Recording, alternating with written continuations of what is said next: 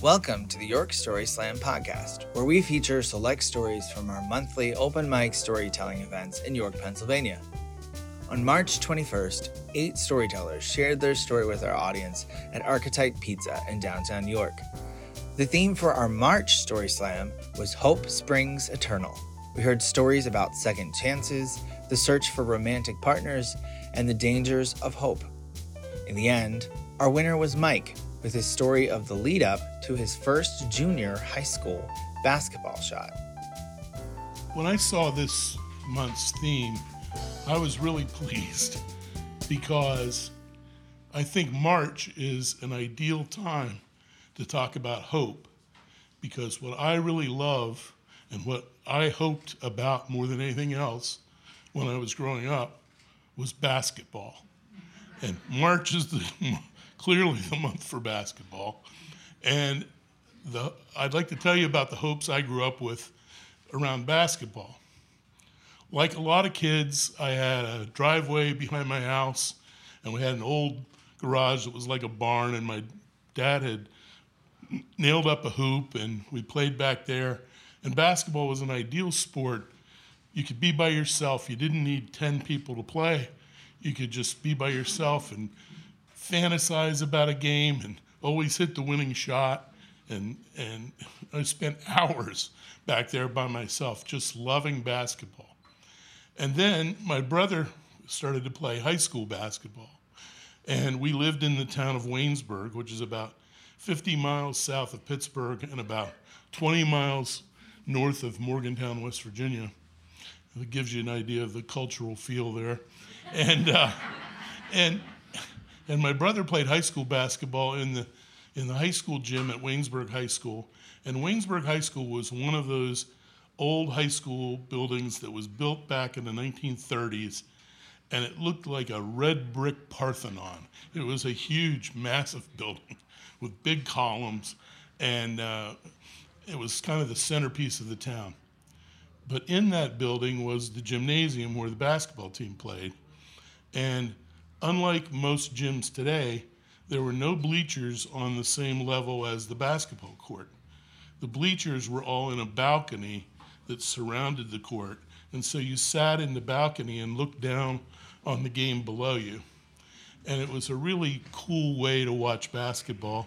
And I grew up watching my brother and his team play, and, and then we kept on. We, we went to every game from the time I was in kindergarten till you know, at least through junior high. And we, we always sat in the same spot. We sat in one corner of that balcony and we sat in the first row. And that way I could stand in front of the seats in the first row and lean out over that balcony.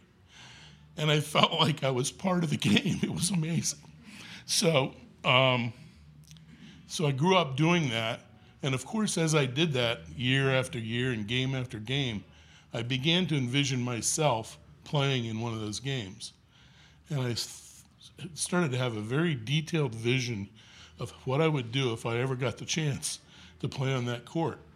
And that I would dribble the ball up that court and cross the half court line. And at the other end of the court from where we sat, there was a scoreboard. And I would be dribbling the ball up that up to that end of the court. And at some point I would stop and I would launch a shot, and every time in my vision of it and my hope, it swished through the net. So I had that vision constantly for years growing up. And then I finally was approaching seventh grade. And seventh grade was where junior high basketball started, and they played on that same court. So I went out for the team, and I was a little bit worried because at the same time the school district was building a big new high school outside of town, a consolidated district. And in that one, they had a big new gym with the bleachers on the same level as the court, and it wasn't the same at all. I wanted to play on that old court under the balcony. So, seventh grade, I thought might be my last chance to do that. I wasn't sure, but I for sure was going to go out for the team. The other problem I had was our coach, who was a great guy. His name was Homer Schaefer junior high consisted of seventh, eighth, and ninth grade players, and Homer was serious about basketball. He wanted to win. So only ninth graders got to play. The eighth graders, they might occasionally get in the game as a substitute. The seventh graders, there were only five of us seventh graders. We were down at the end of the bench. We never got in. We, he told us at the beginning of the year, you're never going to play. You get to dress for the games, you get to warm up, but you're going to sit at the end of the bench. So that's what we did. Until we came down toward the end of the year, and we'd had a pretty good year, and we're playing the weakest team in the league on the last game of the year. And Coach Schaefer said, You know, you seventh graders have practiced hard and tried hard all year. You've never gotten in a game. If we have a big lead in the fourth quarter, I'm going to try to get you in the game. So, sure enough, uh, the team played really well. The weak team cooperated, didn't play well. And, and suddenly, Coach Schaefer called timeout with 40 seconds left. I'll never forget. 40 seconds left, he put all five seventh graders in the game. And he told one of my teammates, You take the ball out of bounds and pass it into Mike. As soon as he said that, I knew I was going to get a chance to shoot. Because once I got the ball, nobody else was going to get it. And, and uh, so my friend takes the ball out of bounds. He passes it into me. I start dribbling up the court, and it's just like I had imagined it. And I get to half court, which if you understand basketball, half court is 47 feet from the basket. I got two feet beyond half court, and nobody had come out to guard me yet, and I thought, it's now or never. So I stopped and I took a 45 foot shot, and it went straight through the net. Swish. and, and I don't know what I did for the next 30 seconds while the rest of the game played out. But I was thrilled, and, and Mr. Schaefer kidded me about having the best uh, shooting percentage on the whole team that year. and uh, so I, I, have always associated basketball with hope, and that was a great first lesson in hope for me. Mike earned a spot in our Grand Slam in November. Our next story comes from Carol, who shared about the hope she's found in activism. So, I'm Carol, and 10 years ago, I had no idea who my state legislators were. I mean, like, I thought I, I was a super voter. You know, I read the Daily Record or the Dispatch, I listened to PBS Nightly News, but I really didn't know what was happening in Harrisburg. And then I retired from WellSpan and I started like checking things out.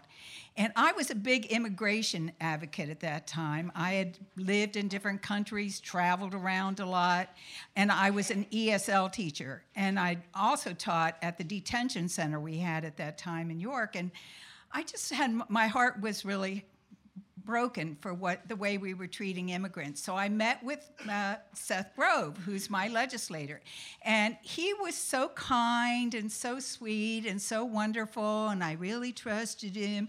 And then afterwards, I found out his policies were completely different, and you know, I just started getting educated, and um, I ended up joining a march with a group called March to Harrisburg. And this, it's inspired and led by a rabbi, Michael Pollack. And he told me, he said, Carol, he said, no matter, you know, what we try to do, you know, they're not going to listen to us because it's all about the money. And he said, you know, we're one of five states that doesn't have a gift ban. And activists like us have been trying to get a gift ban passed for 20 years. So join our effort. And so I did. And they taught me to speak truth to power. And I went to Harrisburg at least 40 times talking to all the legislators. I met with all the 11 here in York County with my friend Steve Snell. We talked to them about the importance of a gift ban. We, I wrote at least 20 letters to the editor. I, we did community billboarding, standing on busy streets, past the gift ban. I did sit ins, I disrupted a press conference, and I got arrested. Six times I got arrested. yes, good trouble.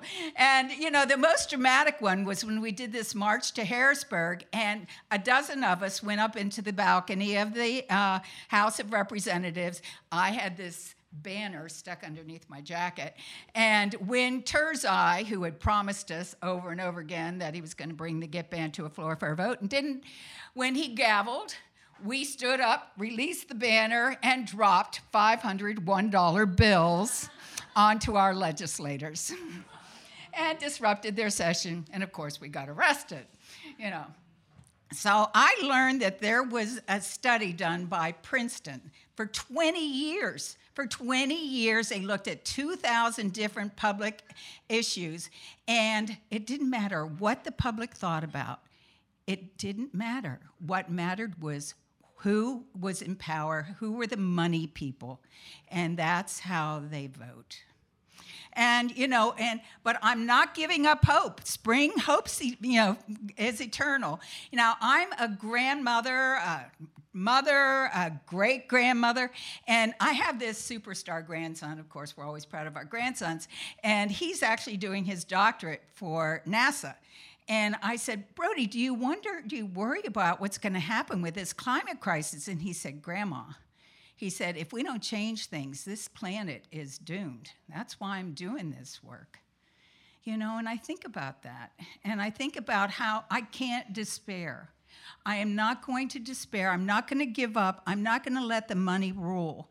And I'm going to continue to fight, just like Gandhi fought and just like Martin Luther King fought. And, you know, we're, we're on TikTok, we're on Instagram, not that I know all that stuff really well, and Facebook. And, you know, we have uh, Spotlight PA following us, and we're really making a difference. We're now going to start a 25 city tour all over the different cities in Pennsylvania, including in York, and we're looking for a good location for a downtown event. And uh, so, and we have flyers, Steve and I have out flyers. So join our movement or get involved. Don't let despair hit you, okay? Don't despair. Because we have to remember, I love Margaret Mead when she said, never forget that a group of conscious and thoughtful citizens can change the world. It's the only thing that ever has. Our final story on this month's podcast comes from Kir, who talks about hanging her hopes on romantic relationships. So, hope is a patchwork, right? It's a patchwork of your past and things that you were really hopeful for that maybe didn't carry into the present, or maybe they did. And so you're really hopeful in the present of all the really great things that your future is going to bring. And so I've got a patchwork of hope. And so here are my stories within my story on my journey to happiness. So, my first year of college, I met Cole and Cole was the love of my life. He was everything that I thought I needed in a person. I thought, this is it, this is my forever. And I hoped for years and years of happiness, of laying in bed and giggling at night and smoking joints in the morning and eating massive amount of fruity pebbles. But Cole and I were very young, and our love was very big. And so ultimately, it ended. And out with Cole went my hope of Saturday mornings watching cartoons like Pokemon and taking walks on our school campus. And so the hope with that was gone. And so I hoped for someone else.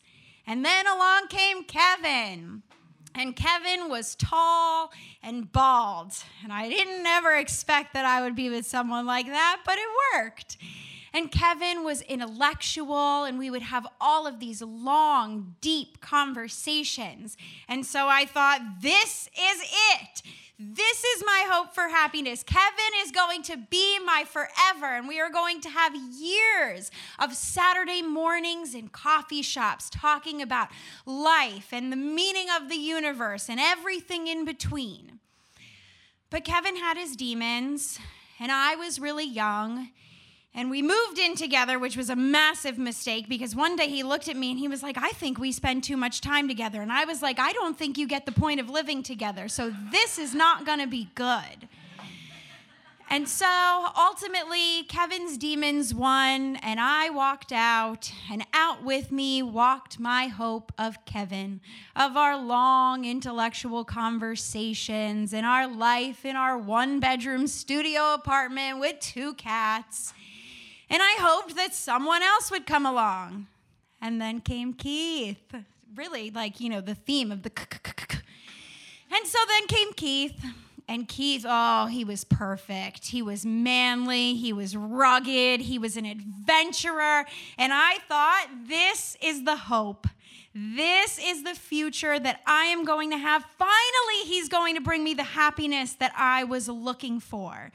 And I pictured years of climbing mountains and camping on cliff sides. And I thought that this was going to be forever. But Keith was very controlling and he was very manipulative, and slowly but surely, he took away not only my hope for our future, but my hope for my future and who I was as a person and everything I thought I knew about life and love and relationships. So I was like, huh, where's the hope now? I don't think I'm ever going to find anyone. Can I ever trust anyone again? And then came Vince and Vince is five four on a good day. He loves to eat and he loves our five cats. and I thought, you know, this one's really the one. On paper, he is perfect. We love to eat. We love to camp. We love to hike. We love to drink beer. Miller Lite girl all the way. So is he. We like to eat. I know I said that already, but that's kind of like the core of our relationship. And so this was like, man, this guy is perfect. He is going to bring me the hope that I have been looking for. And finally, I will have my happiness. And so we bought a house together after like six months of dating. And so we moved in, and I was hoping every day. I was like, when's the ring gonna come? When's the ring gonna come? I really hope that this works out. But for whatever reason, Vince was perfect on paper, but he wasn't perfect in real life. And so, no matter how hard we tried, we really just couldn't make it work.